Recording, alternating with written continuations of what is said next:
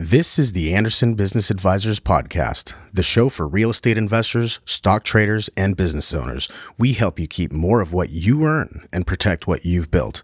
Let's get started. Good afternoon, everybody. Welcome to Tax Tuesday. My name is Eliot Thomas. I'm the manager of the tax advisors here at Anderson, filling in for Mr. Toby Mathis, who's away right now. And I'm joined by our CPA extraordinaire, Kurt Bergfjord. Say hello, Kurt. Hey, everybody. How's it going today?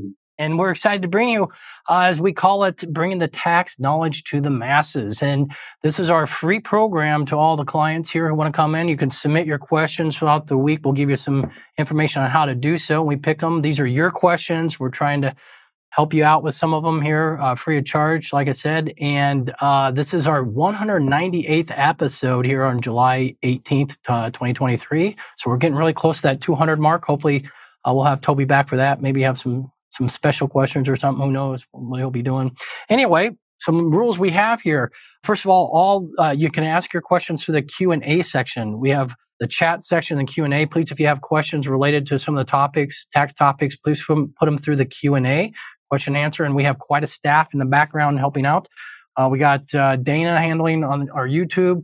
We got Dutch, one of our CPAs in tax prep. We got Trisha handling some bookkeeping. So we have a whole team back there. Please be patient because we get a lot of questions during this, typically anywhere from 100 to 200. So they're back there feverishly trying to answer as many of your questions as we can. But please do so again through the Q and A section. The chat section is more just for really anything else. If you just want to put uh, something Toby always likes to ask, if you just want to put where you're all from, uh, if you want to throw that through the, the chat section. Next, we have uh, as far as the the detailed responses, the type of responses that we get through this you may need something more the way of a tax consultation or tax planning session. So we are just giving general answers here. Uh, they're not meant to be full rounded or in depth by any means, but just trying to assist and give a little bit of guidance or something on a particular tax topic. So uh, you may need to have a, a, tax package, a tax consultation, tax planning, or something of that nature. But hopefully, we'll be able to answer what we can for you here today. And uh, it's just an idea to have some fun, fast uh, education on tax, and uh, we try and bring that every two weeks to you. And I'm just going to go through the questions here real quick, and just go ahead and before we get there, uh, just remember a reminder to go to Toby's YouTube channel. He's got a lot of videos, uh, well over 500 now. Have a lot of different topics. Kurt, I think just cut a video the other day. Did you not, Kurt? Yeah, indeed. Uh, should be coming out pretty soon, hopefully. Any idea? Remember what the topics were by chance? Uh, short-term rentals. So there you go. A lot of great benefits with those uh, short-term rentals. So watch out, uh, keep an eye for that uh, YouTube channel, and uh, hope you'll see that video coming out real soon. And I don't think we have a thing on here, but we do have a Vegas event coming up, live attacks and asset protection. What is it? The approximately the 14th of September here in Vegas, and uh, you might be there too. Was that right, Kurt? Uh, yep, indeed. Yep. So maybe people can you can sign some autographs and 1040s for the people. Yeah, exactly. Right, right. Mm-hmm. All right. Carrying on. So again, uh, Anderson YouTube. You can subscribe on YouTube at the aba.link forward slash YouTube. You can get some replays of all this, all those episodes. Again, this was number 198, so we got quite a few in there. And we'll kick it off right away with the questions. So, Kurt, our first question of the day: Are there any tax implications for wholesaling and tax liens? Any thoughts on that? This is a really good question. You know, not everyone is involved in either wholesaling or tax liens. So let's just kind of talk about um, what those items actually are. What is a tax lien?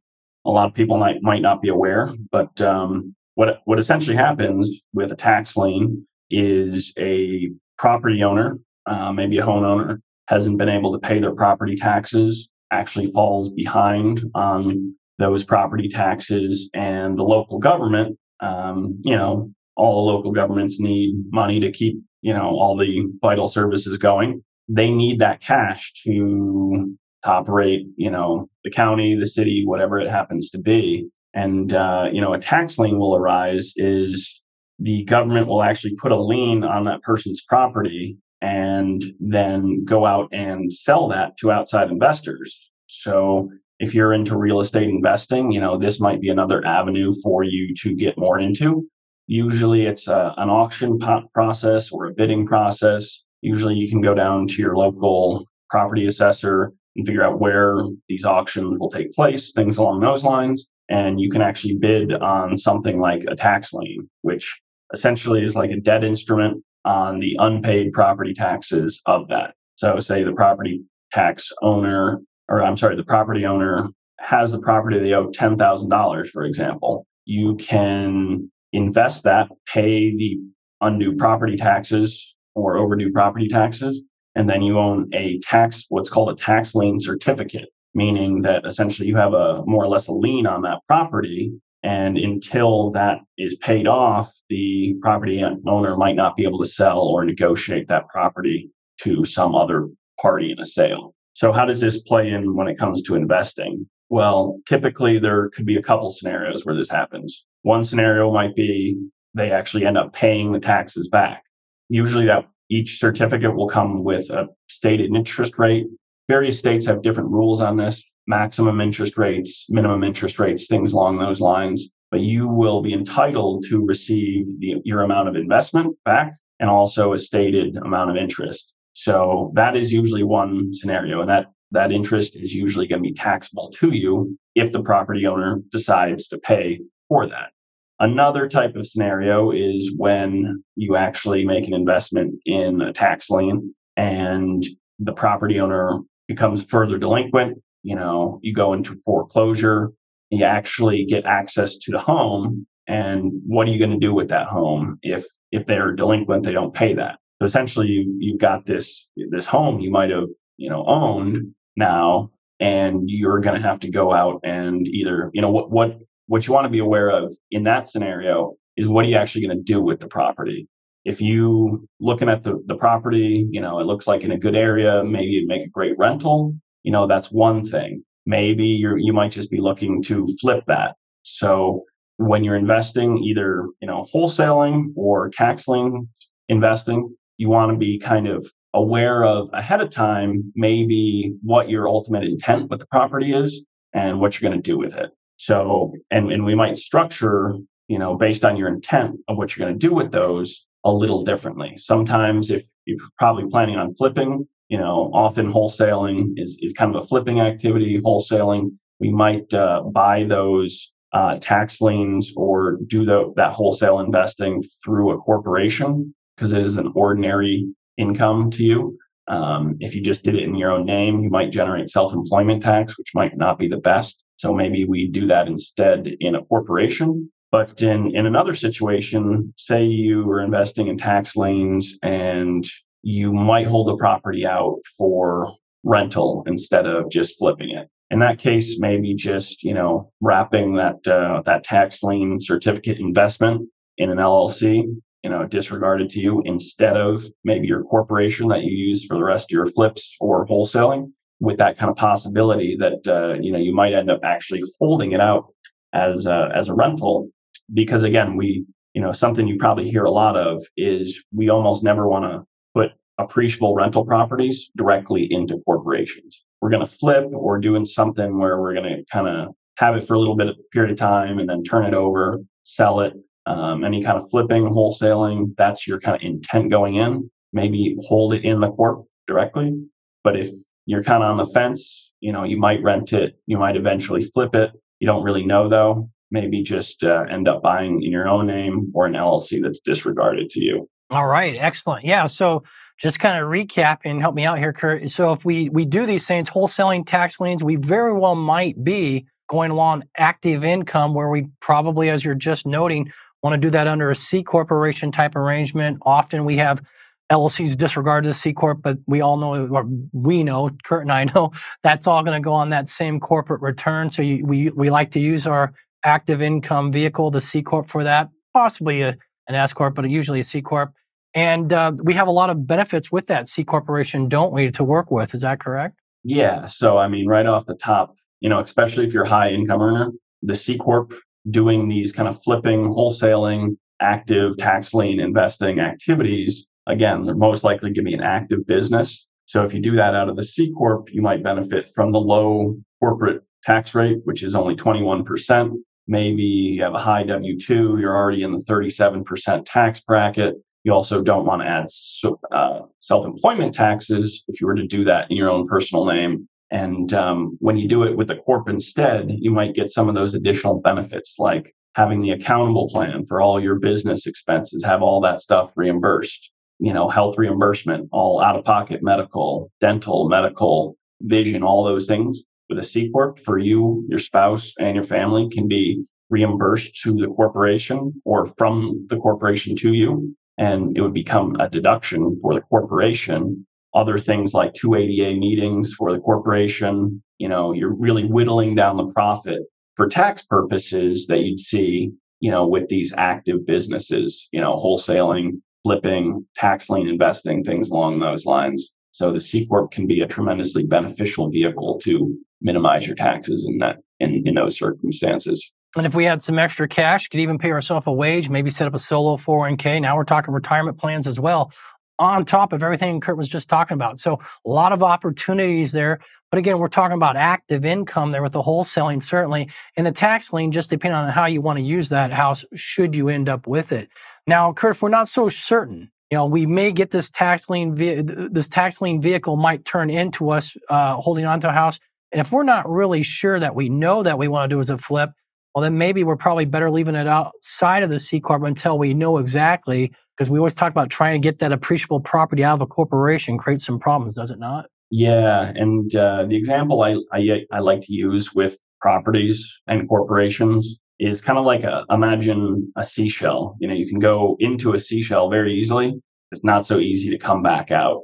Same thing with corporations. Properties can easily be contributed into corporations. You know, no tax consequence almost always. Go very easily in. The problem is when it's time to take them back out, that can cause additional tax complications. And that's why if you don't really know what you're going to do with the property uh, ahead of time, oftentimes it would just be good to set up an LLC that's not really connected to your corporation, is just a disregarded uh, LLC to you personally. And with a disregarded LLC, you can move that, you know, you can pretty much do whatever you want with it, bring it out, put it back in, things along those lines without worrying about an income tax consideration, not so much with the corp. So if you're kind of on the fence, maybe it's going to be a flip, maybe it's going to be a rental. It's probably better to keep that in just a, a disregarded LLC. Very good. All right. Thank you. All right. Moving on to question number two. All right.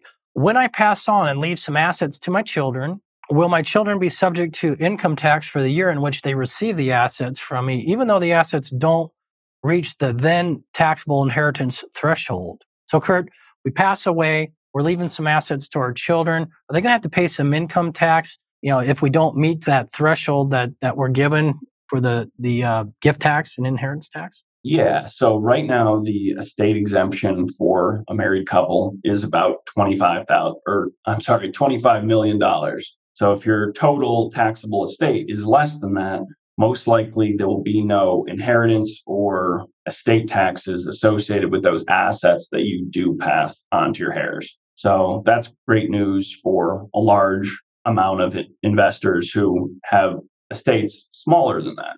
However, when you do pass your properties, say you have, uh, you know, you have some assets or some properties uh, that you're going to leave to your children, usually when you pass them via inheritance as opposed to a gift during your lifetime when you pass them via inheritance they will benefit from that what is called a stepped up in tax basis. So when you and your spouse finally pass away say you have a rental property that was purchased you know 10 15 years ago for $100000 usually the, the tax basis would be $100,000 minus any depreciation you've taken on that rental property.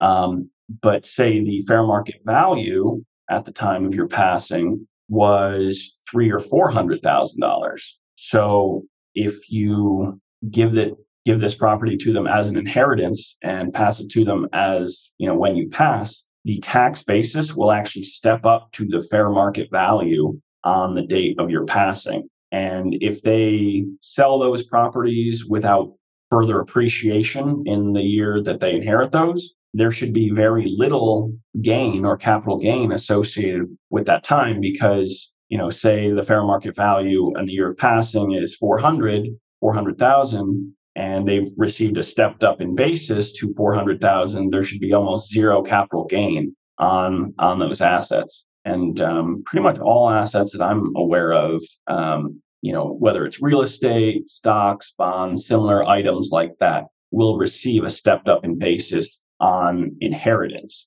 Now, take that and and you know maybe some of you have considered giving stocks, bonds, rental properties to your children before you pass. Now, that's a little bit of a different circumstance because when you give it to your children during their lifetime, they will actually inherit your tax basis. So, which could be sub- substantially lower. So, you might be in a situation where you actually don't, you know, they, if they were to sell those once you give them, you know, once you gift those, those properties during your lifetime, you might have, uh, you know, unintended consequences. So, if your plan is ultimately to always give your assets to your children, oftentimes it's better to wait um, and let them inherit those properties when you pass, as opposed to gifting those properties during your lifetime. Excellent. All right. So, real distinction there between receiving a gift while we're alive, giving a gift and receiving at that lower basis versus inheriting where you get that stepped up basis. Big, big difference from a tax perspective.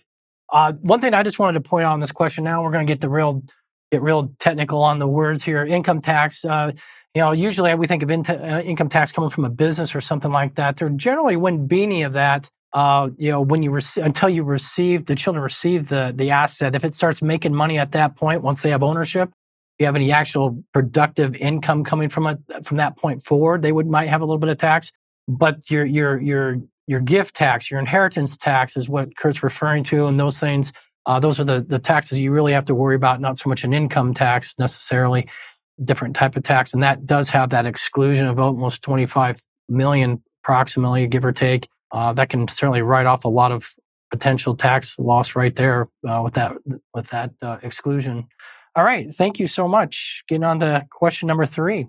I own investment slash rental properties in two states. What travel deductions are permissible when traveling between properties to work, such as air, meals, rental cars, etc.? Are there any limitations or restrictions? So we got some travel going on, Kurt. We got some properties that are outside of our locale where we live. What can I deduct? Yeah. So, um, you know, you're out traveling for work. You know, maybe you have a trip planned somewhere for business.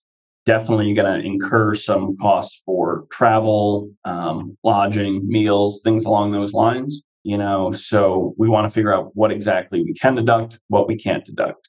So the IRS would say as long as your trip overall is predominantly for business, meaning over 50% for business, all the travel costs associated with it would be 100% deductible. So, how do we determine if a trip is predominantly for business or not? We're looking at the number of business days compared to the number of non business days. So, usually travel days will consider will be considered business days days that you're with clients, meeting with clients, you know, looking over investments, doing similar business activities, um, those are going to be considered business days. And the golden rule is any business, any day that you spend over four hours and one minute in, you know, in that period of time on business is going to be considered a business day. So not a tremendously high threshold. You know, you can you can do some business in, in one city, you know, for most of the day, have the rest of the day to kind of, um, you know,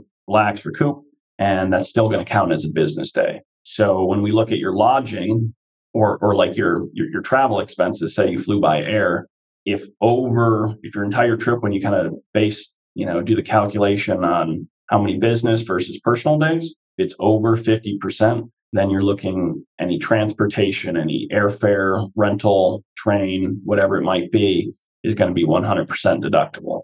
When it comes to things like meals and lodging, kind of similar rules apply, except that, um, you know, for lodging, you would be able to deduct the days that you actually were, were doing business.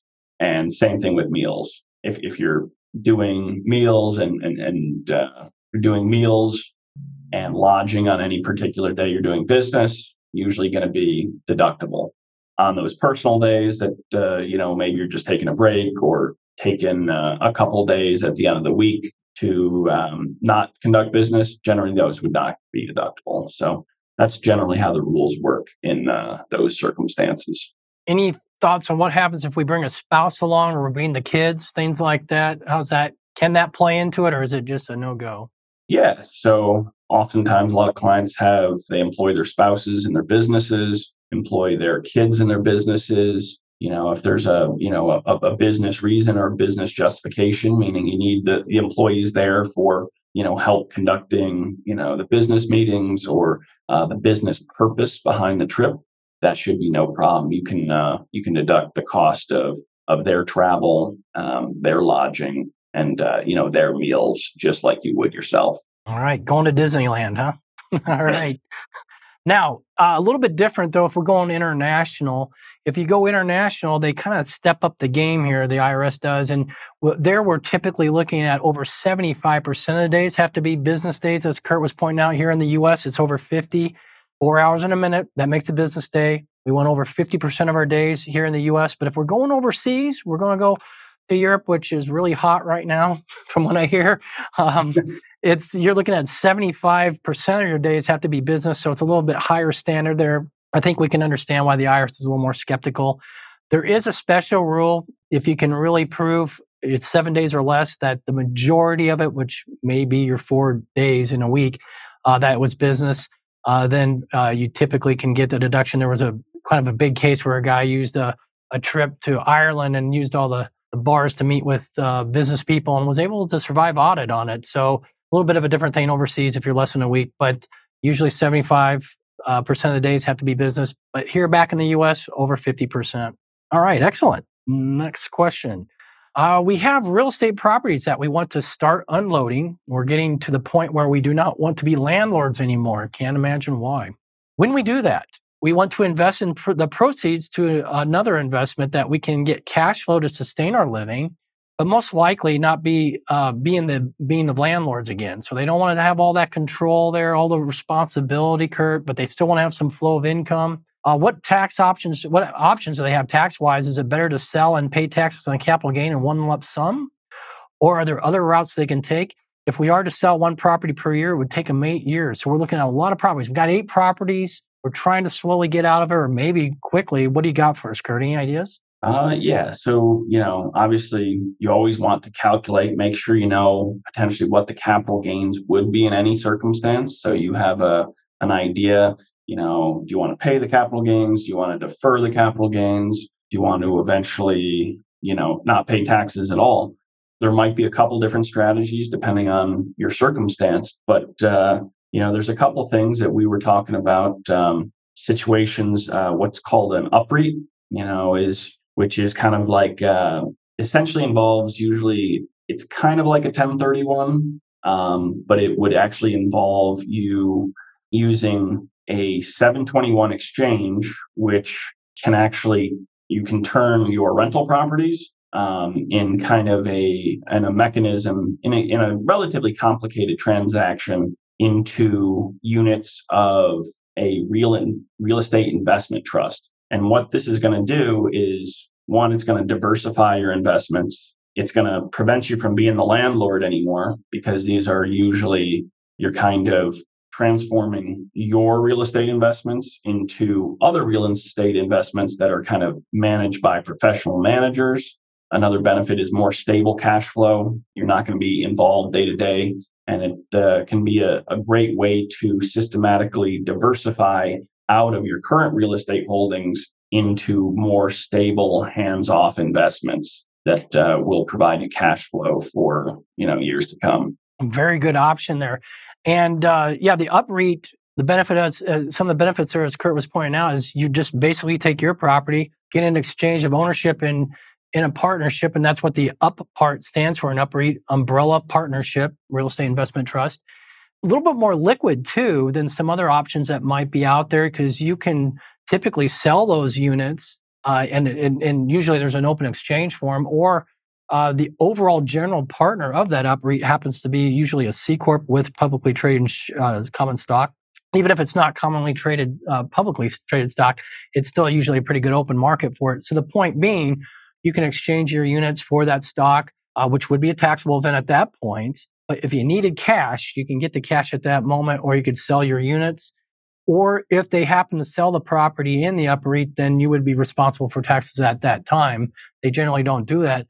And another great point that Kurt brought out is that the diversification. There's a lot of people who've invested in this, a lot of different types of real estate. Maybe you had single family rentals while someone else brought commercial real estate into it. So you got a whole now uh, vast inventory of different types of real estate investment, a little more security in that. You know, you're not just in one sector or something like that, or indeed in just one geographical area. So a lot of upsides to the UPREIT, no pun intended. Uh, so it might be a good option for you. There might be some other options. Any thoughts about maybe doing an installment sale or anything like that to try and curb some of the tax here on on this, Kurt? Yeah, certainly. You know, if you're talking about over eight years, kind of figuring out what the gain would be before you go in, into a transaction, but using an installment sale to potentially you know, say you have a hundred thousand dollar gain that you're sitting on on one of your properties. If you kind of sell it on an installment basis, have a, a contract with the seller to receive payments over a period of time, say 10 years, you can actually, that capital gain can be spread out over a period of years, say 10 years, and you'll kind of just um, record or have capital gain income over a period of years as you receive payments. And, and usually if you can kind of keep your capital gains smaller in any given year, you might be able to spread out the effects of that cap- capital gain so you don't get kind of ramped up into higher tax brackets in any given year. You can kind of manage or massage your tax bracket in those years that you receive payment and uh, ultimately smooth your your tax liability. So installment sales are are also a very great alternative to just straight selling. And it, it just is always the truth. As we hear from Toby and as Kurt's point out, you got to calculate, calculate, calculate. You may fall in a situation where you could be, because if we're talking capital gains and you had nothing else going on on that 1040 of yours, might be looking at 0% tax bracket for capital gains if you're under a certain threshold. So certainly something to uh, a lot of opportunities. So hopefully that will help our client out here on some some options. All right, moving on to the next question. I need to implement an accountable plan for my S corp. And my question is, what is the right way to deduct my personal residency expenses, such as mortgage interest, uh, mortgage insurance, real estate taxes, homeowners insurance, depreciation, so on and so forth? How do I do that through an accountable plan as an employee of my corporation? Or do I do that tax time on my personal return? What's the best route to go? So I'm trying to get that accountable plan. You keep hearing, you know, Kurt, you're talking about it all the time. Can you explain to them how do they use the accountable plan for that administrative office? Yeah. So uh, the accountable plan is usually set up with the corporation. The corporation makes a declaration to have an accountable plan for all its employees. And um, one of the big things with the accountable plan is what's called an administrative use of home. That is essentially the corporation is relying on you as the employee to have a place at, in your home that you can conduct corporate business out of, and it's for the benefit of the corporation. So, you know, maybe you have a spot in your home pretty much used for the business of the corporation, exclusive use, continuous, regular, exclusive use. Um, you know, it's not necessarily your living room or something. It's a the separate dedicated space in your home that you exclusively use for the business related to the corporation. So in that circumstance, you know, we're looking to, hey, like, what are my total expenses with the home? You know, I have mortgage interest, I have mortgage insurance, real estate taxes, homeowners insurance, depreciation, all those types of things with the regular, you know, home. Um, how much of that is applicable to this this home office? And then we're kind of looking to take a, a proration, some kind of um, allocation based on usually they're based on square footage of the home office compared to the entire home or based on um, you know that room compared to the number of rooms you know so there's a couple ways to calculate it. You can actually use the one that's more advantageous for you either the square footage method or the number of rooms method and uh, and and go through there and, and all those expenses you know the mortgage interest the insurance real estate taxes even depreciation you know, you'll get some kind of calculation for that. Um, I believe we have a great template actually here that will actually help you walk through that, you know, go line by line item, help you calculate it all out. And then at that point, you'll know the actual reimbursable cost for the administrative use of home that you're entitled to. And uh, you know what's important is uh, that we're submitting that to the corporation um, regularly. You know, I, I often tell people, you know, if if you can do it once a month, kind of get get in the process of submitting those reimbursements to the corporation you know documenting those expenses that you're paying for pocket out of pocket personally as an employee of the corporation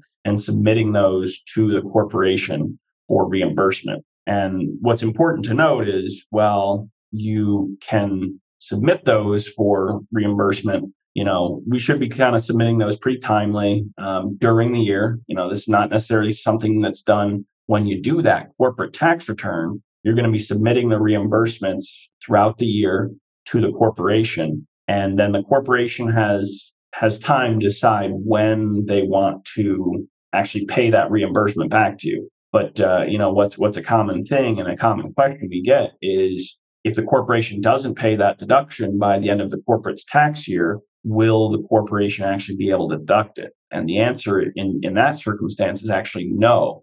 If it pays it after year end, you know, meaning it reimburses you for all those expenses after year end, it will go on, it'll fall on the next year's corporate tax return. So we want to make sure that those reimbursements are paid before the end of the corporate year. You might wonder, hey, well, you know, maybe this year my corporation hasn't actually made a lot of money. There's not a lot of cash in the corporation to pay those expenses. That is understandable, you know. Um, but the thing is, a lot of these expenses are kind of dependent on the corporation actually paying it as a cash basis uh, taxpayer. The corporation only get a deduction when it actually pays those reimbursements back to you. So um, you might be in a situation where either you make a loan to the corporation or you actually contribute cash to the corporation so that the corporation can take that cash and actually pay you the reimbursement back and actually get the deduction. Very good. All right. So, just to kind of recap on that, you know, you can start out by taking the square footage of the office. Usually we divide by square footage of the house. Now you might be able to improve on that. You get a percentage there. We can improve on that percentage by maybe excluding square footage for areas that are what we call uninhabitable or unusable, such as restrooms, hallways, and stairs. So we can add that. You know, let's say we have a, a, hundred, a thousand square foot home. We take the square footage of restrooms, hallways, and stairs, and let's say that's 100 square feet subtract that out, that would leave us with 900. And then our, if our office was, I don't know, 90 square feet, then 90 divided by 900, that'd be 10% of the area. So you get a little bit higher percentage use there. Uh, so you can improve on that. And then take it times all these expenses that are our questionnaire, our questionnaire asked here with the mortgage interest, insurance, real estate taxes, such and such, uh, homeowners uh, association fees, anything having to do with running of that house, uh, pretty much utilities, so on and so forth and that depreciation component all to their, their benefit.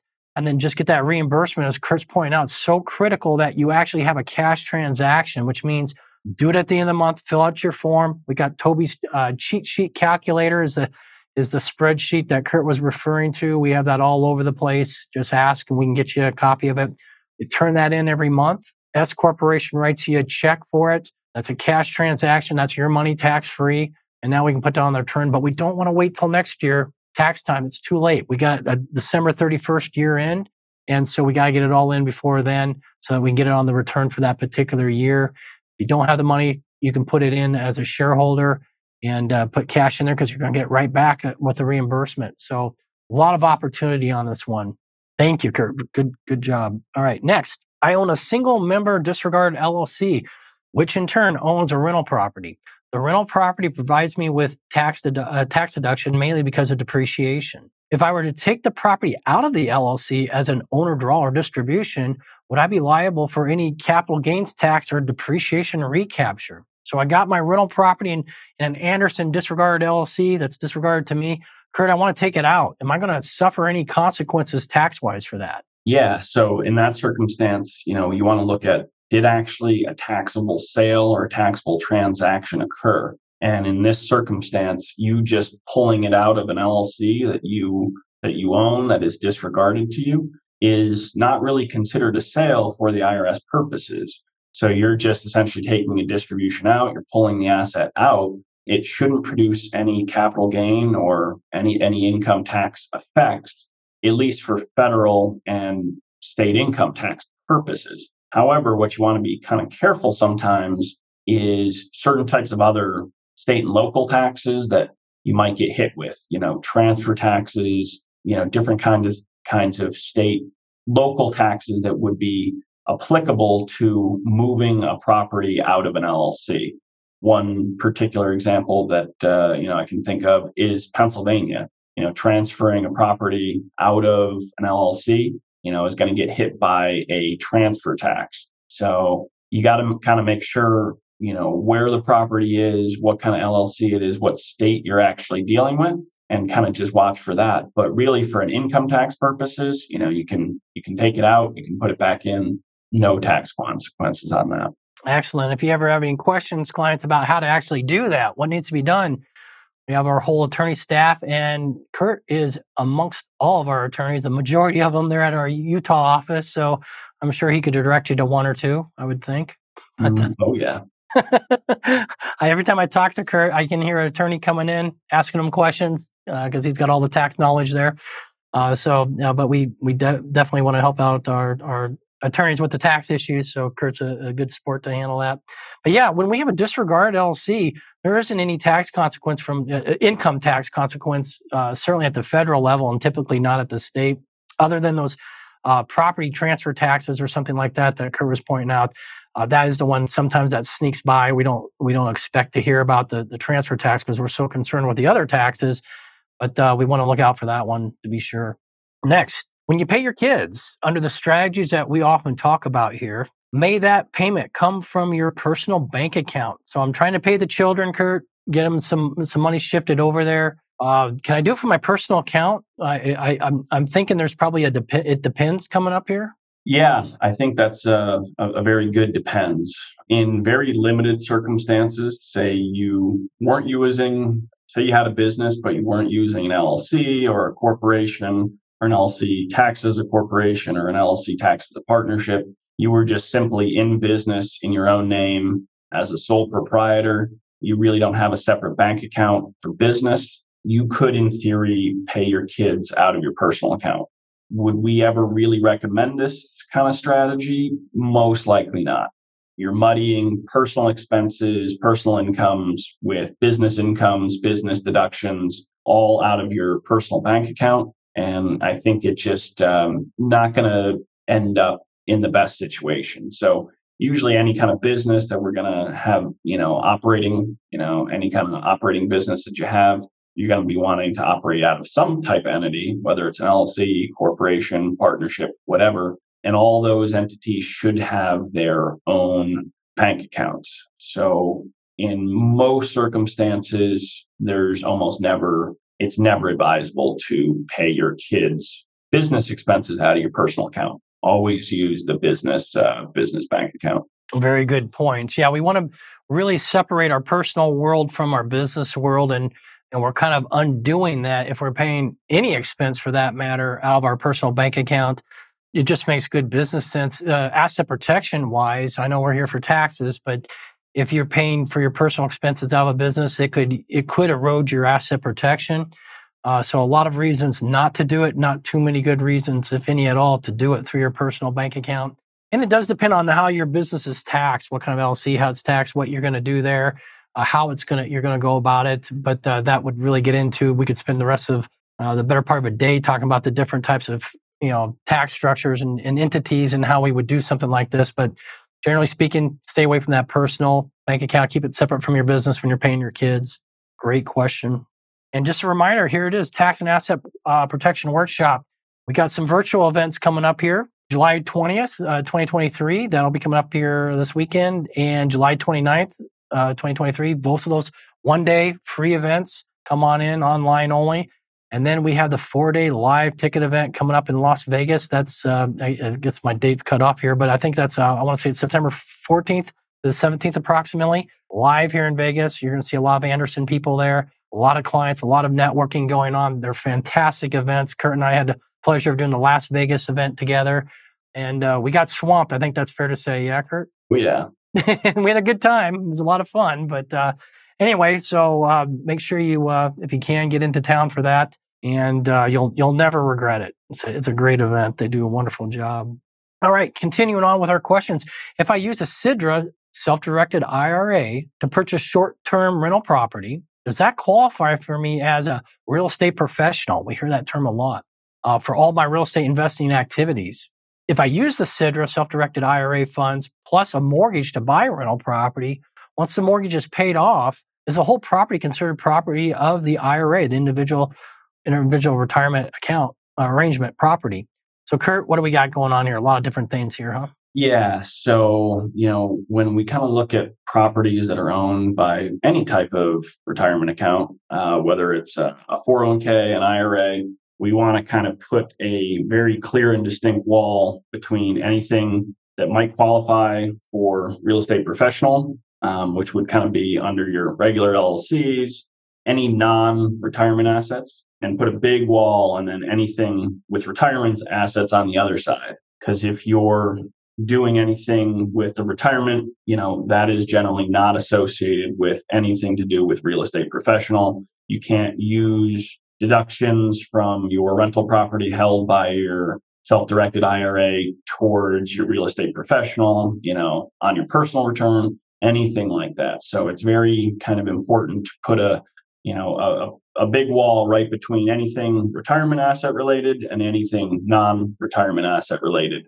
And that's kind of where this kind of question comes up.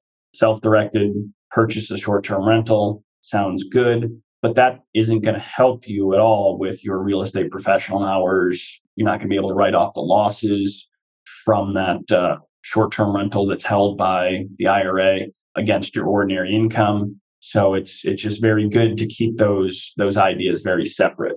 And, and another thing to mention here, um, short term rental held in an IRA um, that might qualify as an active business. So you might have UBIT concerns, um, unrelated business income tax returns, income tax, unrelated business income tax concerns by running an active business in your retirement account. Oftentimes, that uh, you know isn't the best idea to have active businesses in your retirement accounts, your IRAs, your solo 401ks, because of those additional heavy taxes. UBIT, unrelated business income tax, is usually a pretty heavy tax that can be levied.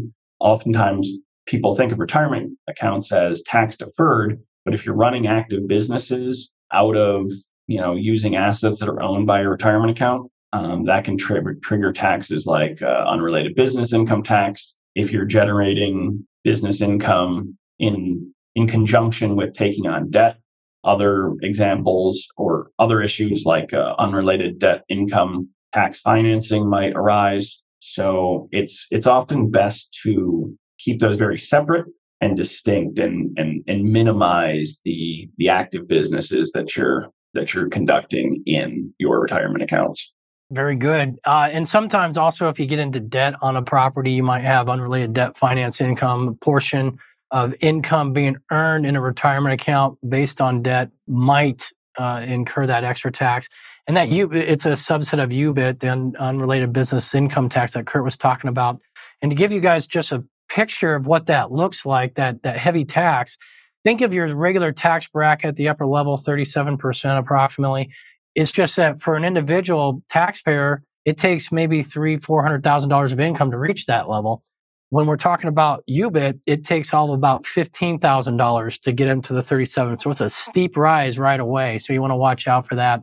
We like to avoid that. And that active business, short term rental, as Kurt was pointing out, that's a, a very good indicator that you're going to run into UBIT. You might have some debt problems, and real estate professional status wouldn't have anything to do with what's going on in your investment, or sorry, your retirement accounts. Because real estate uh, professional staffs, you're going to have to be self-managing. You you really are responsible in overseeing your properties, or at least some of them. And that's one thing you cannot do on a retirement plan, uh, you know, rental that's in, a rental that's in your retirement plan.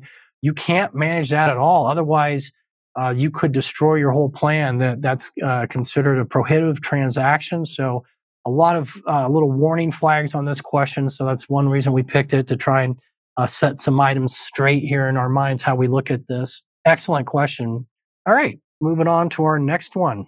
What are the requirements to have a second home be considered a short term rental? Will I be able to expense furnishing, furnishing costs and other expenses? Also, how does cost segregation work in this situation? So it looks like we're looking at a short term rental. It may be a second home, might be some issues there. Kurt, any thoughts on how these expenses would work in that scenario? Yeah. So, you know, a lot of times when we talk about short term rentals, you know, the big kind of thing is, oh, I'm running an active business. Hey, if I'm materially participating, maybe I can write, you know, take a take a healthy loss against my other income, maybe my W 2, maybe I have a high W 2. I create a, a big loss on my short term rental. I can offset, uh, you know, my W 2 with this big loss from the short term rental. Sounds great. However, in a situation where it's kind of a mixed use property, meaning that, uh, you know, it's kind of a vacation home, you know, use it for part of the year, the other part of the year, you're renting it out on a short term basis you have to be very careful with mixed use property because it's not necessarily the same as if you just had a short term rental that you never used at all during the year. So, you know, when, when, if you're going to be using any property for more than 14 days or 10% of the fair market uh, rental days out there, one, you have to allocate the expenses um, associated with the property between personal time and business time and also on in that circumstance well you can take certain deductions like expenses for you know some allocation of the furnishing costs other maintenance costs things like along those lines.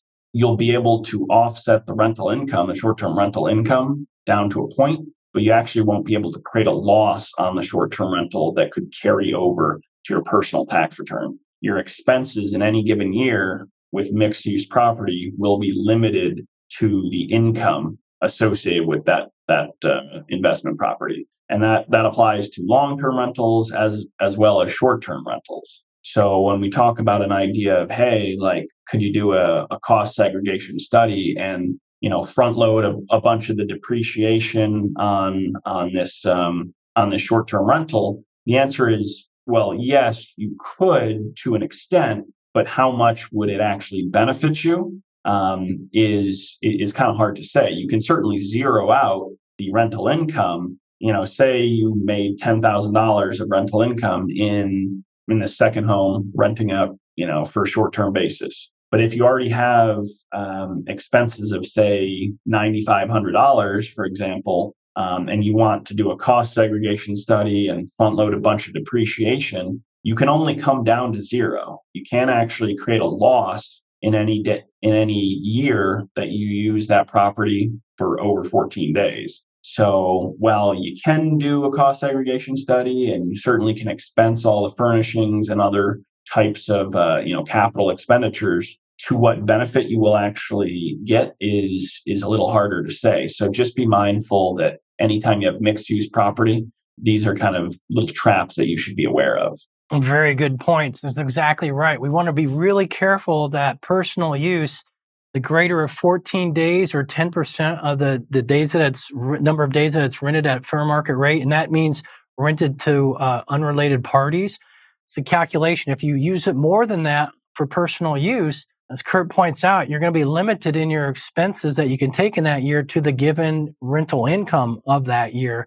So the, any any uh, additional expenses that you couldn't deduct, they just carry forward next year, but that's not going to help you out probably next year either. Probably be in the same boat if you use it a lot.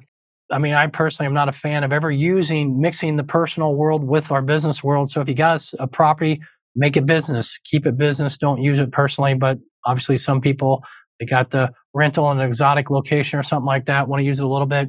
Just be very careful knowing, you know, the, the 14 days or 10% of the fair market rental days, uh, that rule, because it can really, I've seen it sting a lot of people who came to us onboarded as clients and we're looking at prior, prior years or they're trying to get their return done and they realize they can't deduct a whole lot.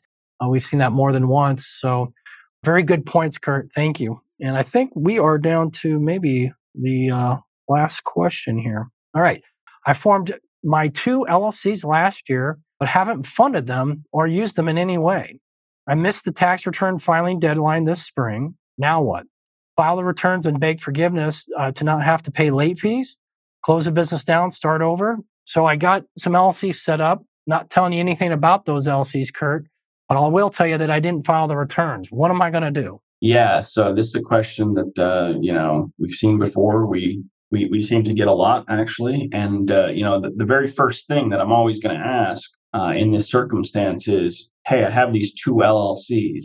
LLCs can be taxed in a variety of ways. How are those LLCs taxed? Because it, it'll really depend on, you know, the answer to your question here. Will you have late fees? Do you have to file returns? What do you need to do to kind of get back into compliance? And how those LLCs are taxed, knowing that answer will be the first step in determining what you got and what you need to do. So, you know, with an LLC, you know, there's a couple ways that it can be taxed. Usually, you know, the most basic way that an LLC could be taxed is it could be merely disregarded to you, you know, simply a disregarded entity. And in that circumstance, no activity, really didn't do anything with it. You really probably don't even have to do anything. You know, you never did anything with the LLC. You didn't generate income. You didn't have losses or deductions from that probably don't even have to do anything. If if you did, usually it would just go on your personal tax return, but you know, there's no activity, probably fine, don't have to do anything. For a partnership, say an LLC was taxed as a partnership, you know, we'd look, hey, did you have any activity at all? You know, any minor expenses, any income, you had income or expenses, any activity really. We're looking to file a, a, partnership tax return for that LLC there are penalties associated with um, the partnership tax filing, but you you know we, we've had pretty good success with uh, getting those abated. You know, you kind of ask for first time forgiveness. There's a variety of ways of, of, to get that first time forgiveness for a partnership. And as long as it's not like a recurring item where you just uh, neglected to file the tax returns year over year, you know, we have a pretty good, you know, system of uh, getting those penalties abated and kind of getting the returns filed and moving forward. A couple other ways an LLC can be taxed. Sometimes an LLC can be actually taxed as a C corp. So in that circumstance, you know, hey, we didn't really use a C corp, don't have any income, don't have really any expenses. With a C corp, when it comes to not filing your taxes, if you don't actually have C corp, you don't have taxable income for the C corp, often there is there, there's really no penalty associated with failing to file those returns on time because the penalty for the C corp for the to file the C corp returns is actually dependent on the the profits of the C corp. So if you don't have profits, then you know you, you can't really calculate a penalty and all you really got to do is just you know get those returns filed preferably as soon as possible to kind of keep things in, in good order and just move forward. Don't really have to worry about abating penalties or anything like that. Um, you know, it can be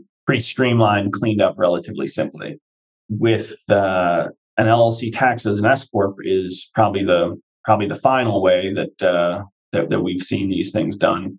Any activity at all, really, for that, you really do want to be filing tax returns abating the penalties on the S corp becomes a little bit more challenging. So, you know, we're still going to recommend, hey, getting it cleaned up, getting it, uh, you know, getting it filed, um, getting all that stuff done as soon as possible, and um, you know, seeing if we can abate penalties. But uh, oftentimes, it's a little bit harder to abate penalties on an S corp. So, those are pretty much the options you have in front of you. There you go. And just remember, I can't really improve on what Kurt said there. He just nailed it. Uh, I will just say that um, again, a reminder get your extensions out. This is one of the reasons we always recommend doing so. All kinds of things have happened. I've seen the IRS uh, website go down. I've seen our own, um, what is it, our tax preparation software have problems the day of a tax deadline. So do those yeah. extensions, whether you intend to use it or not. That could have helped us here, perhaps given us some leeway. We wouldn't be, we wouldn't be talking about penalties, but certainly a lot of them can be abated. Just check with your tax preparer and that's it for our questions right now. And just a uh, real quick to the rest of our team out there. Uh, they've done well over 100, 115 questions. I know there's some left and they're trying to answer those. So uh, we thank our staff for helping that and please be patient with them. But we got Dana and Dutch, Sergey's in there, Tanya, Trisha, everyone trying to answer your questions as best as they can. as fast as they can. So, uh, you know, just please give them, them a little a little chance. And if we can't get to it, feel free to submit it through the online platinum portal. Another reminder uh, to hit uh, Toby's uh, YouTube channel. A lot of videos. Looks like I think Kurt's probably his new video he just cut with Toby will probably be in there sometime soon. I know I'll be doing one uh, sometime soon with him. I actually filmed the same day, just about as Kurt did his, but I flubbed up, so we have to recut, and uh, we'll be doing that here in a couple weeks. Uh, but lots, well over 500 videos, and check out Clint's as well, his his uh, YouTube site. Uh, and again, a reminder for the tax and asset workshop, protection workshop. Got two virtual dates, back to back. Well, I don't think it's back to back weekends, but on July 20th and July 29th, and then the big four day event live here in Las Vegas where it's uh, going to be a toasty about 116, 120 degrees when you come, but it's all indoors, got the AC blowing, so no problem there. And uh, hope to see you as quickly as possible. Any questions, feel free to email us at taxtuesday at andersonadvisors.com or visit us at andersonadvisors.com uh, and get those questions in, and we'll have them here maybe in two weeks again. Thank you. Thank you for listening to today's podcast. Show notes for links to everything mentioned in this episode can be found on our website at andersonadvisors.com slash podcast. Be sure you subscribe to our podcast, and if you are already a subscriber, please provide us a review of what you thought of this episode.